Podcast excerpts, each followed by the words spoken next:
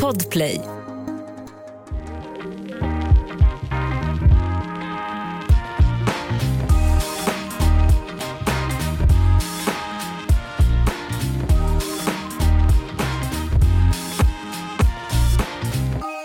Hej allesammans och välkomna till ett nytt avsnitt av Gravid. Tack så jättemycket. Tack, tack, tack. Hej Amanda, hur är läget med dig? Jo, jag ligger här, det är morgon, jag ligger bredvid min lilla snuttis. Eh, och eh, jag måste säga att eh, den senaste veckan har varit som ett helt nytt liv för mig. På ett bra sätt antar jag? Ja, på ett bra sätt, verkligen. Mm. Dels så träff, alltså dels så har det väl varit helt okej med sömn och sådär antar jag, för att annars är det svårt att vara positiv. Eh, Ja. Men sen så också så träffade jag några kompisar som har en treåring och eh, vi kom så himla bra överens. Alltså hon tyckte om mig jättemycket och så och det var väl för att jag bestämde mig för att hon skulle minnas mig för resten av livet och sa till henne att hon fick ta så mycket glass hon ville. Smart. Ja, alltså det är verkligen, jag kommer ihåg så här, mammas kompisar som typ gav mig någon present, bara det var en tidning, när de kom hem till mig. Alltså jag kommer fortfarande ihåg dem med glädje. Det är svinsmart att smöra för barn, för de minns en för alltid. Ja, det är så. Ja. Jag kommer ihåg min granne som gav mig massa, massa Barbiekläder och ett Barbiehus. Ja, exakt. jag kommer ihåg henne med värme. Ja, precis. Eh, så jag bestämde mig att jag ska bli den personen med alla andras barn. Smart.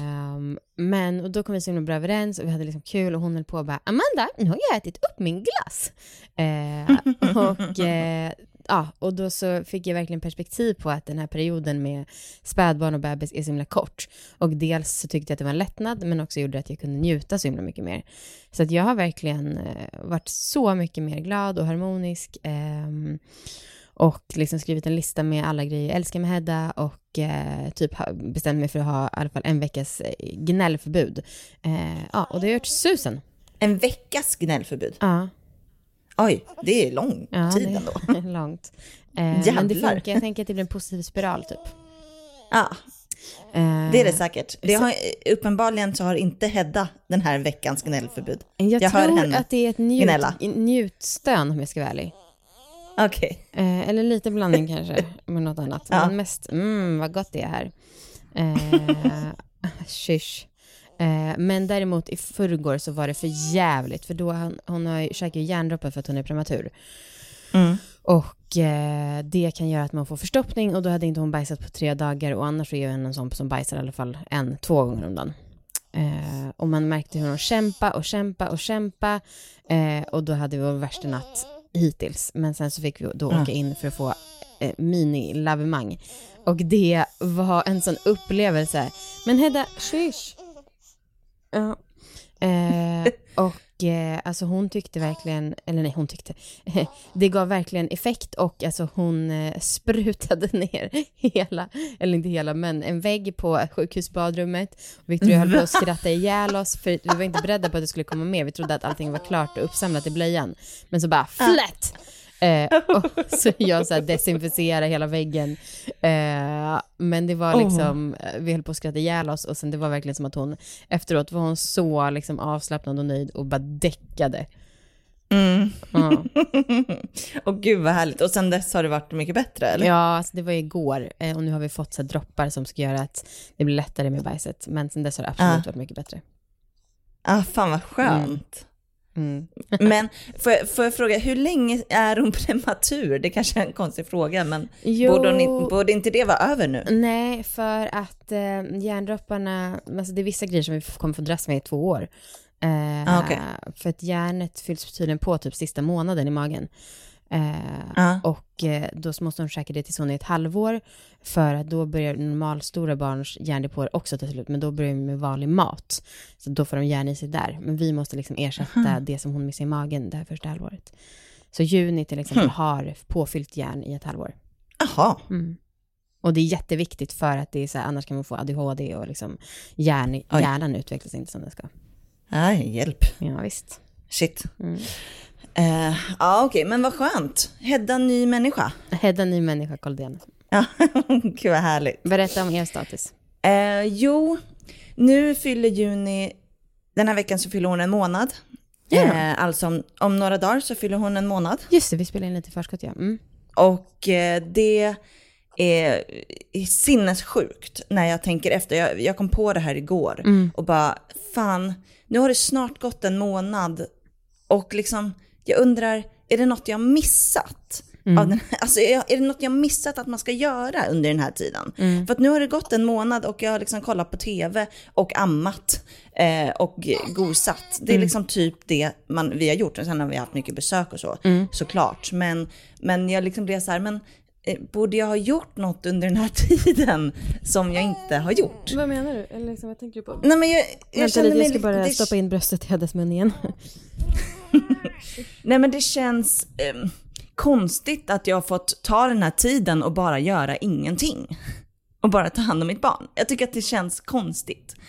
Ehm, och nej men lite, ja, jag vet inte, jag bör- började googla typ hitta så vad folk gör under den första tiden. Men jag lyckades inte hitta något. Men vadå, det är väl exakt Eh. det man gör?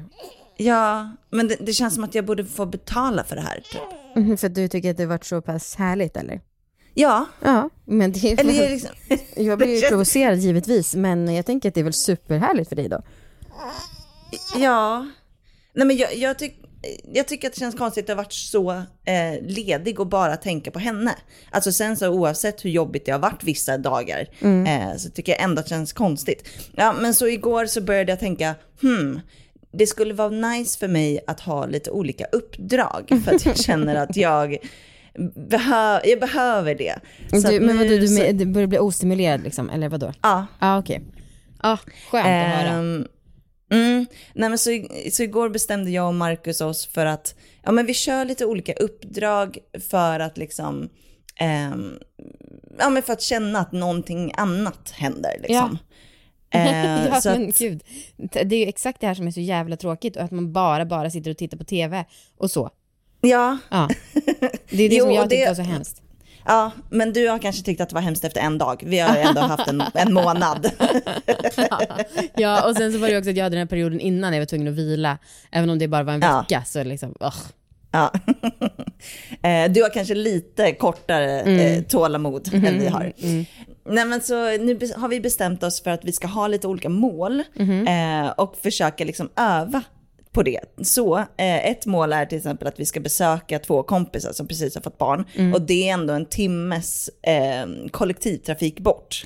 Ja, ja, ja. ja. Och då tänker vi att det är målet för nästa vecka och eh, vi ska på något sätt öva inför det här. ja. Alltså ta ut juni, kanske åka en station med tvärbanan.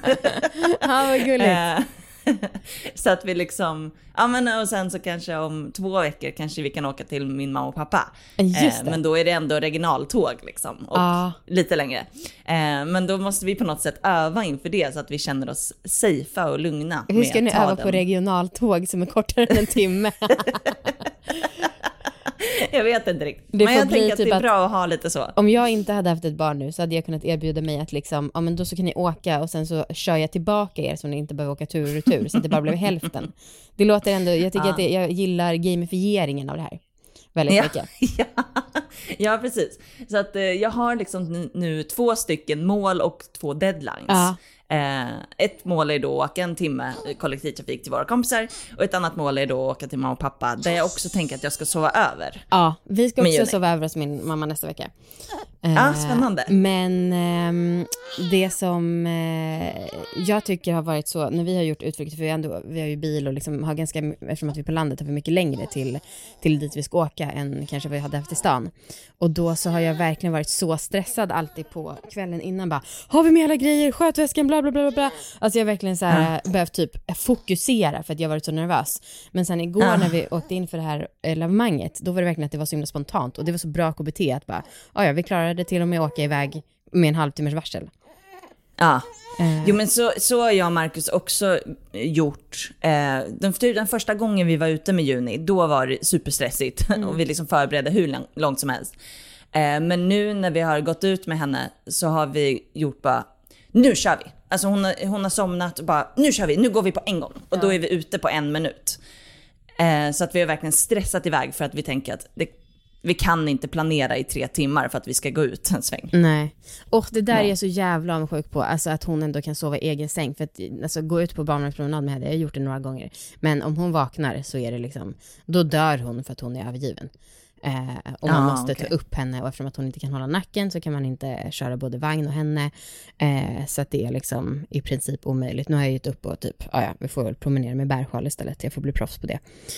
Eh, Ja. För att de säger ändå att det är bra med frisk luft och så. Men det vore ju trevligt om det gick med en vagn. Ja, jag, eh, jag vill också ha bär, bärsjal. Tyckte det var supermysigt. Ja. Men där är, mitt problem är nästan tvärtom. Nej, Hon men bara, usch, jag vill inte vara så nära. Nej, men det är typ lite så. Ja, Eh, hon, hon blir ofta väldigt varm. ah, just det. Mm. Och då vill hon liksom vara på ett annat underlag, liksom lite ifrån kropparna. Ah, okej. Ah. Mm. Ja, det är ju, apropå ärftlighet som vi ska prata om idag, så är du ju konstant varm. Hon har fått det från dig. Jag tror fan det. Mm. Det skulle kunna vara så. Eh, Okej, ska vi prata om ärftlighet kanske? Det gör vi. Och sen ska vi ringa upp min mamma som alltid har sagt till mig att "Åh, det kommer bli gravid så lätt för det blir både jag och mormor. Eh, och då ska vi prata om ärftlighet med henne. Och sen så hälsar hon att hon pratar om sitt, eh, sin bäckenbotten men hon menade bäckenbenet. Ah, det är inte så lätt att veta. Nej, och vem, jag vet inte ens skillnad men hon tyckte att det kändes viktigt att vi sa det i alla fall. Mm, det är bra.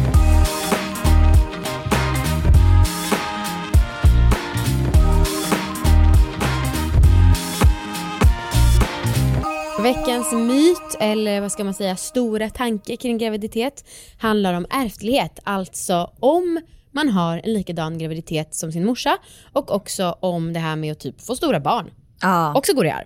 ja, för att det är ju min stora skräck. Jag vet. Ehm, och eh, nu när vi spelar in det här så har vi ju inte fött. Nej. Nej, ehm, för att vi bunkrar ju för att vi ska kunna fokusera på våra födslar helt enkelt.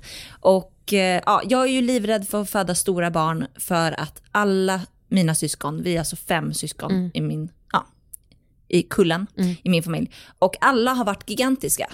Oj, och då har ni ändå två olika morsor. Ja. Alla har alltså vägt över fyra och ett halvt. Ja. Eh, och liksom upp mot fem. Shit. Jag vägde 4,8 tror jag.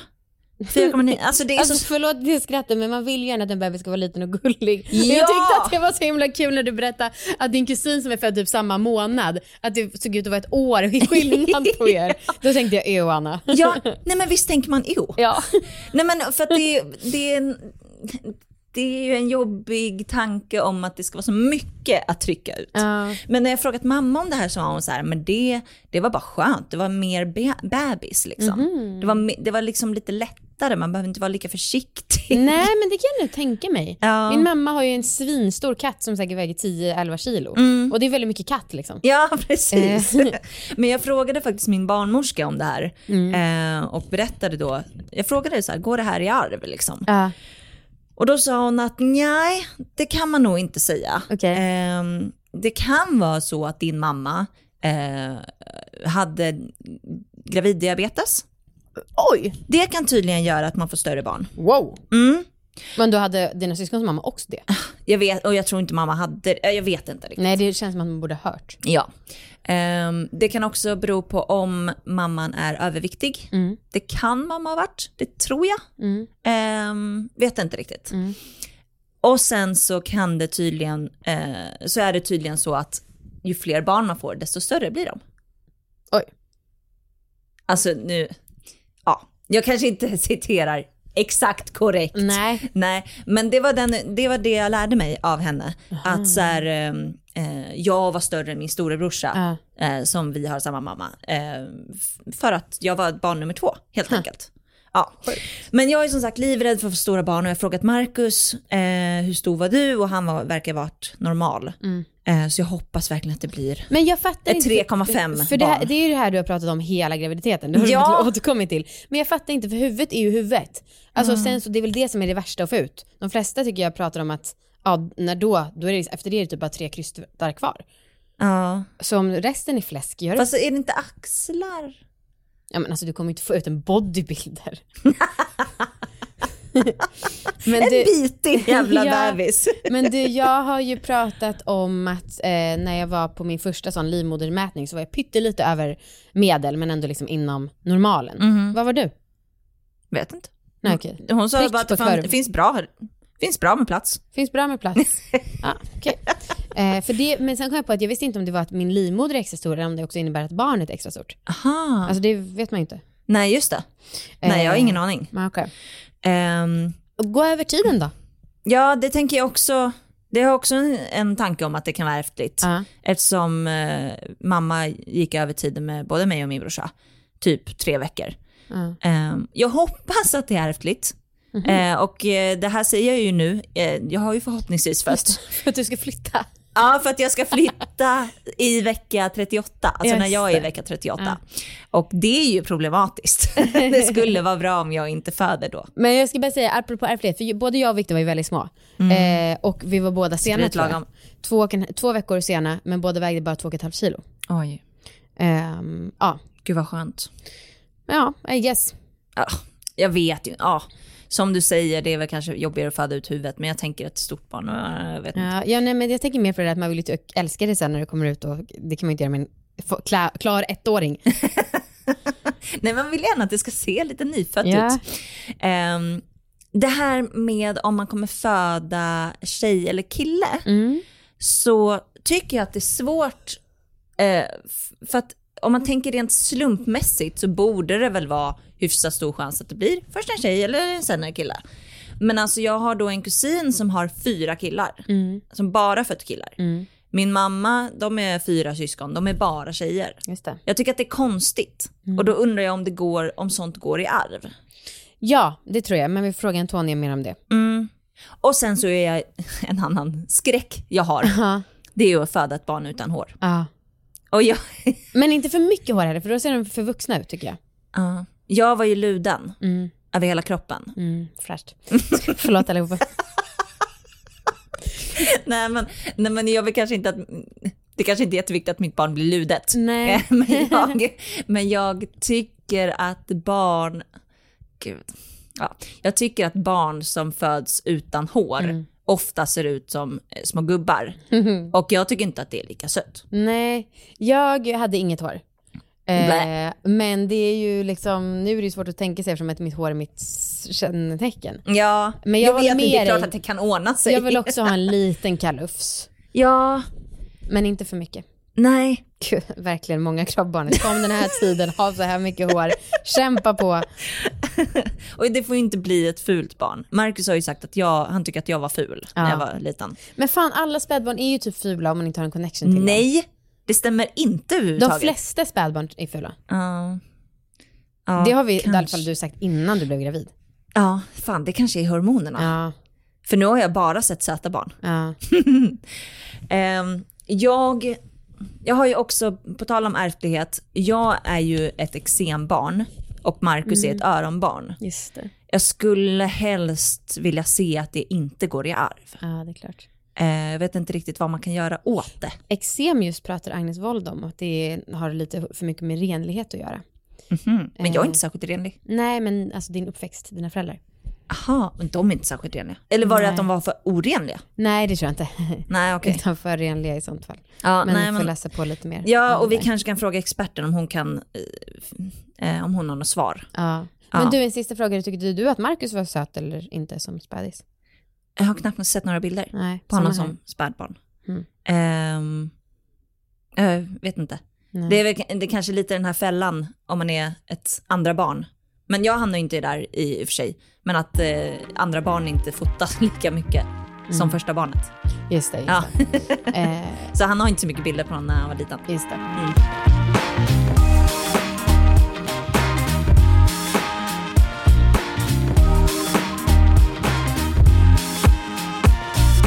Okej, då ska vi ringa upp min mamma Ami Mm. som den skitkorven har lovat mig att fertilitet är ärftligt. I princip, nu överdriver jag starkt. Men, och hon hälsar att hon sa fel. När hon pratar om att små fötter kan visa vilken storlek man har på bäckenbotten menar hon inte det utan på bäckenbenet. Ah, Okej, okej. Hej igen mamma Ami, alltså Amandas mamma. Hej. Hej! hej! Du, när jag, nu är ju det här, nu är det ju glömt och förlåtet, men under det året jag och Victor försökte göra barn så har jag ju svurit ett antal gånger för att du har sagt att du var så fertil och att det typ skulle gå i arv. Ja. Jo, det har jag visst. Har jag verkligen sagt att det skulle gå i arv? Nej, kanske inte ordagrant, men det var det som jag, du utstrålade det.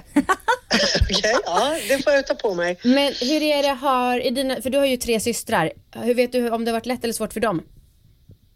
Eh, det har nog, det var en intressant fråga. Nej, jag tror inte att de har haft så lätt som jag. Nähä. Det tror okej. jag inte. Men det glädjer mig ja. ändå.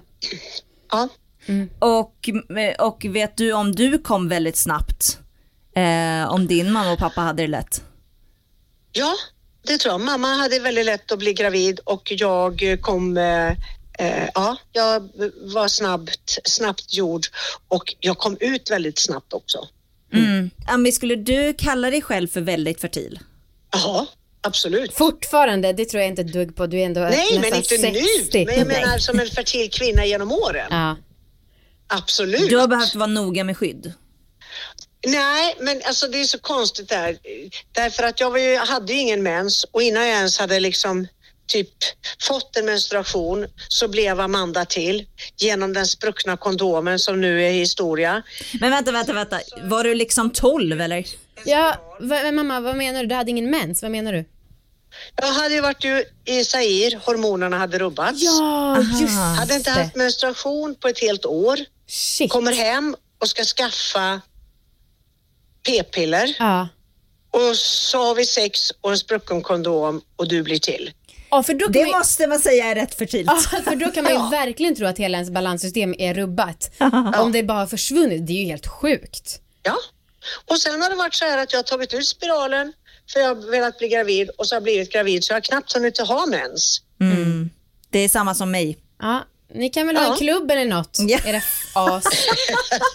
Men nu har du ju en liten bebbe där. Ja. Ja. Jo, jo, men man kan väl få vara bitter efterhand. Det är alltid uppfriskande. Absolut, jag är också bitter. Ja. Eh, Okej, men jag tänker också på, för du har ju ändå barn med två olika män och vi pratade lite tidigare i avsnittet om det här med, liksom, man ska också vara en match. Men då har ju du ändå kunnat få barn med flera män. Har du gjort, någon, Ja. ti- har du gjort någon abort någon gång? Nej. Nej. Och du har liksom inget, för ibland får vi frågan, vad har ni för tips för att bli gravid? Ja, du, har inget, du har inga bra tips. Nej. Alltså nej. Du är bara så ultra Ja, det är väl att inte använda skydd, det är ett bra tips. Ja, just det. Smart. Nej, men alltså om man säger så här, man kan skratta åt det. Jag vet att det sitter jättemånga där ute som verkligen, verkligen vill ha barn och Ja. kämpar och kämpar och kämpar. Jag, är, jag är tacksam för jag har inte behövt kämpa eh, överhuvudtaget och det är en ynnest. Men jag tror så här att precis, precis som många säger, när de väl har, som ni ställde i IVF-kön Ja. och sen när man adopterar så blir man barn på mm, biologiskt Ja. naturligt sätt. Så att jag tror att man spänner sig. Jag tror att psyket har jättemycket att göra med det. Ja. Du tror på den här med stress, att den kan skada? Ja, oh ja, Att det förstör. oh ja. Jag är övertygad om att om man är pressad och stressad, nu ska vi ha barn, Ja. så tror jag att det, man släpper inte till äggen helt Nej. enkelt. Nej. Nej, det finns väl något i det. Det är kul. Vi får se fram emot några år när forskningen kommer. Eller hur? Får jag bara fråga, eh, var Amanda, hon var ganska liten när hon föddes? Ja. Just det. Var du det också? Eh, nej, det tror jag inte. Jag har för mig att de har sagt att jag var en liten tjockis. Mhm. Ja, okej. För jag funderar på om eh, vi kommer få sto- små eller stora barn, om det också är ärftligt. För Viktor var ju också superliten, han vägde också bara två och ett halvt. Mm. Och alla i Aha. min familj har varit Ah. gigantiska, så jag är rädd att jag kommer få ett gigantiskt barn. Ja, det Mm. får man passa sig för. Jag vet inte om det här är intressant, men det har ju med förlossningen att göra. Jag har ju väldigt små fötter Ja. och små fötter har att göra med hur stor man är i bäckenbotten. Va? Nej. Så jag fick gå och mäta mitt bäcken för att se om ditt huvud, Amanda, skulle kunna komma ut därigenom. Men du, vänta, det här låter som så här, man har En skröna, det är inte det. du menar alltså att fötterna, om de är små så är bäckenet också smått? Det finns, då fanns det. Forskningen har ju gått vidare men jag har inte varit intresserad senare. Nej. Utan när jag sa det till sköterskan så sa hon ja så är det. Och då skickade de mig på att mäta bäckenöppningen för att se om det var möjligt för ett barns huvud att gå igenom annars Oh. skulle jag fått kejsarsnitt med dig. Wow! Shit. Ja, det var verkligen ny information. Verkligen. Det här måste vi kolla upp. Ja. Tycker jag. Eh, men tack för att vi fick ringa dig en gång till. Ja, Puss på varsågoda. dig. Hej. Hej. Hej.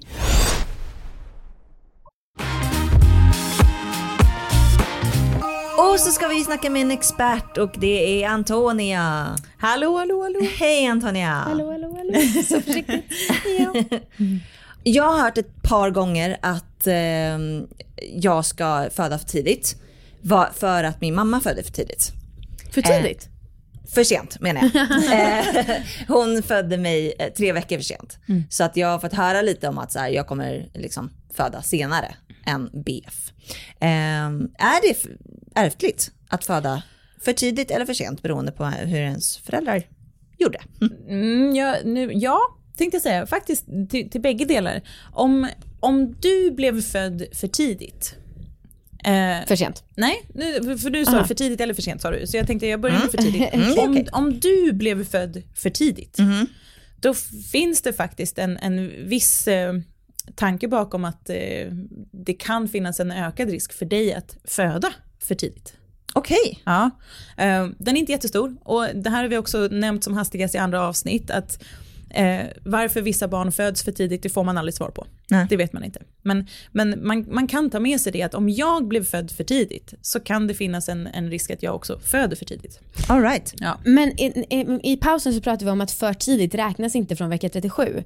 Alltså menar vi då för tidigt som i innan vecka 37 eller menar vi bara två veckor innan BF? Nej, när vi barnmorskor pratar om för tidigt, Ja. då är det alltså innan vecka 37. Ja. Ja. Ja. Allting mellan eh, fulla 37 veckor och fulla 42 veckor är fullt normalt. Ja, Ja, då är man fullgången, men varken för tidig eller ja överburen. precis. Överburen blir man först när man passerar 42 veckor. Och prematur, det vill säga för tidigt, det är om man föder innan 37 veckor. Ja. Men så då om Annas mamma gick över två veckor, då, så är liksom, finns det ing, då kan hon lika gärna ö, över sitt BF då, då skulle Anna lika gärna kunna få tre veckor för tidigt, eller innan sitt BF. För Alltså det... det- är ändå inom spannet för normalt. Ja, och sen alltså det finns ju alla varianter. Ja. Så är det ju, det går inte att säga rakt av att ja, din mamma födde i 41 plus 4, då kommer du föda 41 plus 4. Alltså det, det finns alltid fler faktorer som påverkar, så enkelt är det bara. Du lever kanske annorlunda i en, i en annan tid med andra levnadsvanor, med andra faktorer som påverkar dig och din graviditet än din mamma. Men om vi pratar liksom enskilda faktorer så kan det faktiskt, så, så ligger det en viss ärftlighet i graviditetslängd utifrån hur ens mamma hade det, eller för den delen om du exempelvis har en helsyster som har fött barn, då kan man också titta lite grann, okej hur var det för din helsyster? Gick hon mycket över tiden? All Eh, right. Ja, men då kan det också tala för att ja, men då kanske det finns en viss ökad risk för dig att gå över tiden. Ah, ah. Så att det finns en viss ärftlig faktor. Men man får inte ta det här som något lika med tecken. För det är ju fler faktorer som påverkar. Ja. Inte bara ärftlighet. Nej. Nej. Hur är det med eh, storleken på eh, bebisarna då? Eh, för jag var ju extremt stor. Var du extremt stor? Nej, extremt Det har stor man ju jag inte, men eh, fem kilo. Fem kilo? Och jag Ja, var det extremt liten. Okej, gud vad lustigt. Ja. Mm. Hur Ja. är det med eh, liksom ärftligheten gällande storleken på bebisarna? Eh, där skulle man kunna förenkla det i och säga att eh, stor mamma, stor bebis.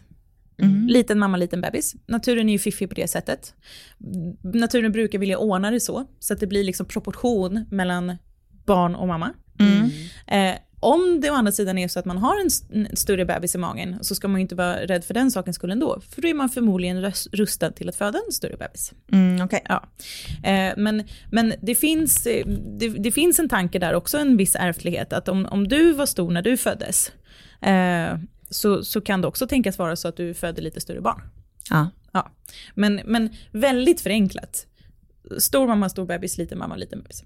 Då Okej. kanske det stämmer lite det som mamma sa, för att du hörde ju inte det Antonia, men Mm. eh, det som var var att hon har så små fötter.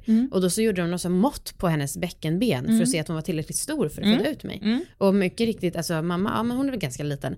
Och jag kom ut och liksom 2,6 kilo. Ja. Och, jag, och då var jag ändå liksom två veckor efter BF. Precis. Ehm, Naturen är ju som sagt väldigt fiffig på det sättet. Mm. Och min mamma är ju lite större. Ja. Och ja, jag var som sagt stor. men du och är även ju min bror. mindre än Kersti.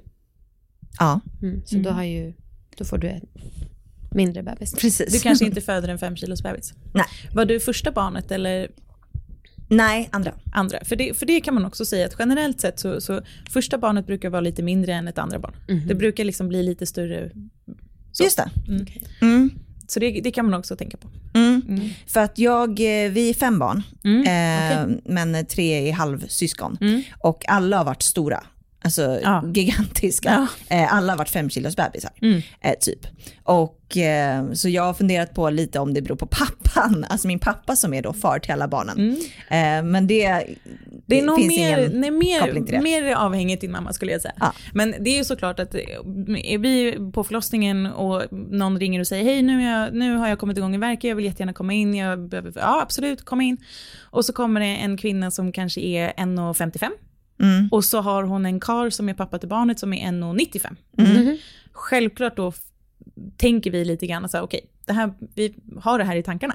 Liksom Ja. så. Ja, det är så. Att det Självklart. är en väldigt stor dis- diskrepans. För att självklart har ju, alltså det, det är också en faktor, är ju såklart pappans genetik. Ja, Självklart. Men, men precis som jag sa i början, att om man förenklar det och inte ska liksom grotta ner sig i detaljer och komplexiteten i genetiken hit och dit, så ska man förenkla det. Stor mamma, större bebis, liten mamma, liten bebis. Naturen vill ha balans, eftersträvar alltid balans och vill ju se till att det ska gå så bra som möjligt. Gulligt. bra. Mm.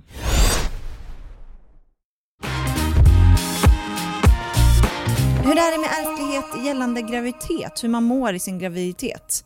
Typ om man varit jätteillamående eller liksom hur, ja. Ja, just illamående är faktiskt en sån, eh, alltså en sån typ åkomma eller vad man ska kalla det, ett graviditetsbesvär som, som har en viss ärftlig faktor. Eh, så att om din mamma mådde väldigt illa eh, så, så kanske man ska förbereda på sig på att man själv också mår väldigt illa. ja. Sen- jag, kan, jag kan ju säga, när jag gick in i tredje trimestern, då började jag titta på min kropp och känna igen det från bilder på min mamma när Ja. Är det sant? Mm. Jajamän, ser likadan ut.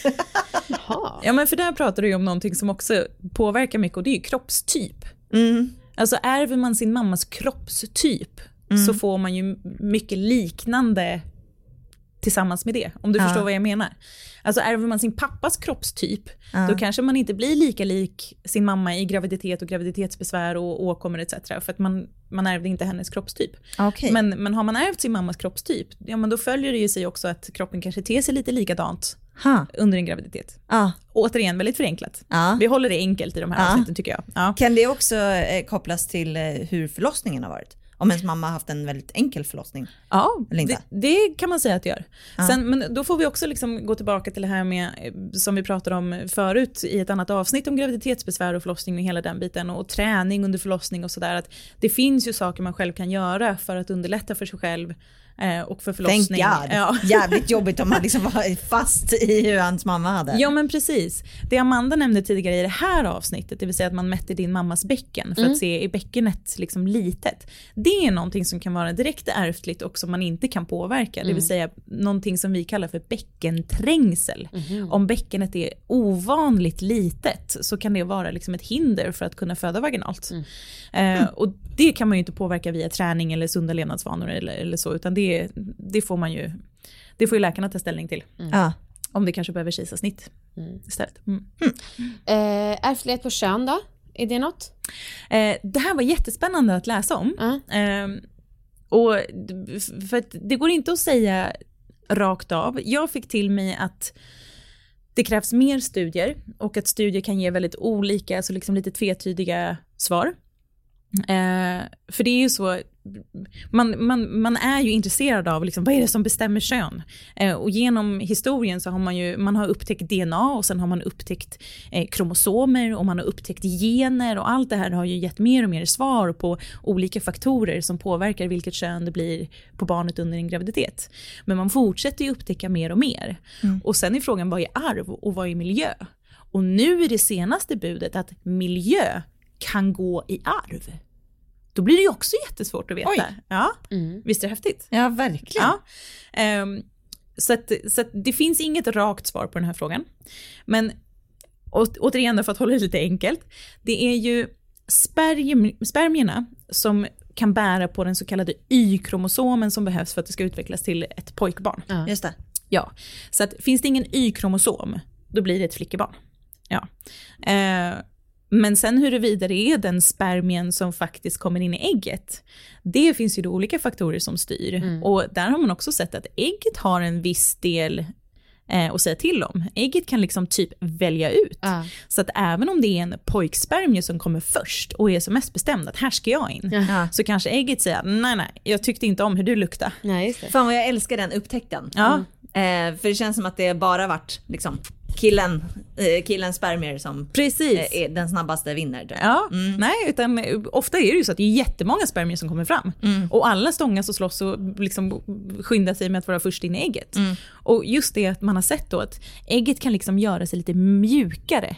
Där För vissa där, utvalda. ja, för vissa Så utvalda. jävla coolt. Mm.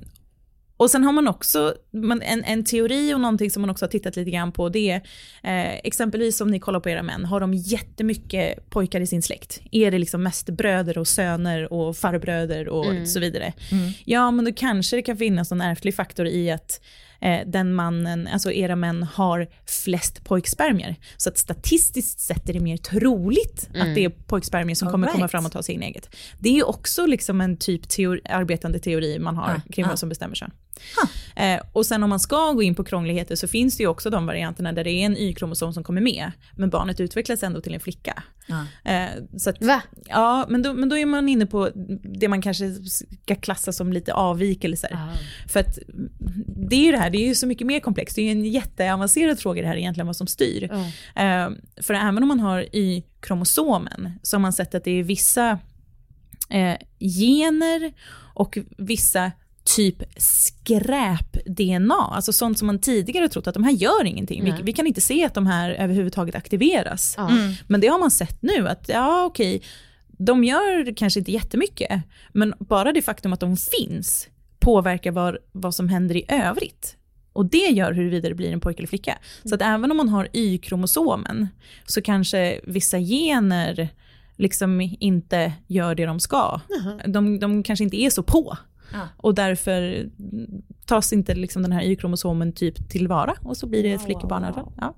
Så att det, det, det är en avancerad fråga som inte har något liksom rakt svar. Nej. Nej. Det brukar vara så med det mesta kan jag Ja. tycka. Ja. Ehm, det var det. Tack Antonia. ja, men tack själva.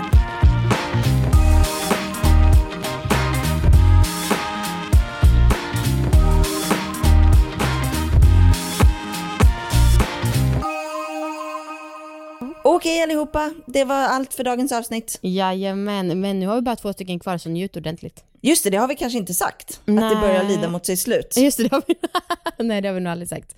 Eh, men så är det. Ja, vi har, eh, vi har ett begränsat antal avsnitt av den här podden. Ja. Och eh, för sen, då kommer den ta slut för all evighet. Ja, så är det. För att tanken var ju att vi skulle prata om att vi var gravida och det är vi ju inte längre. Så Exakt. det är ju noll intressant. Ja, verkligen. Ja, hej då! Okej, men hej då. Hej då.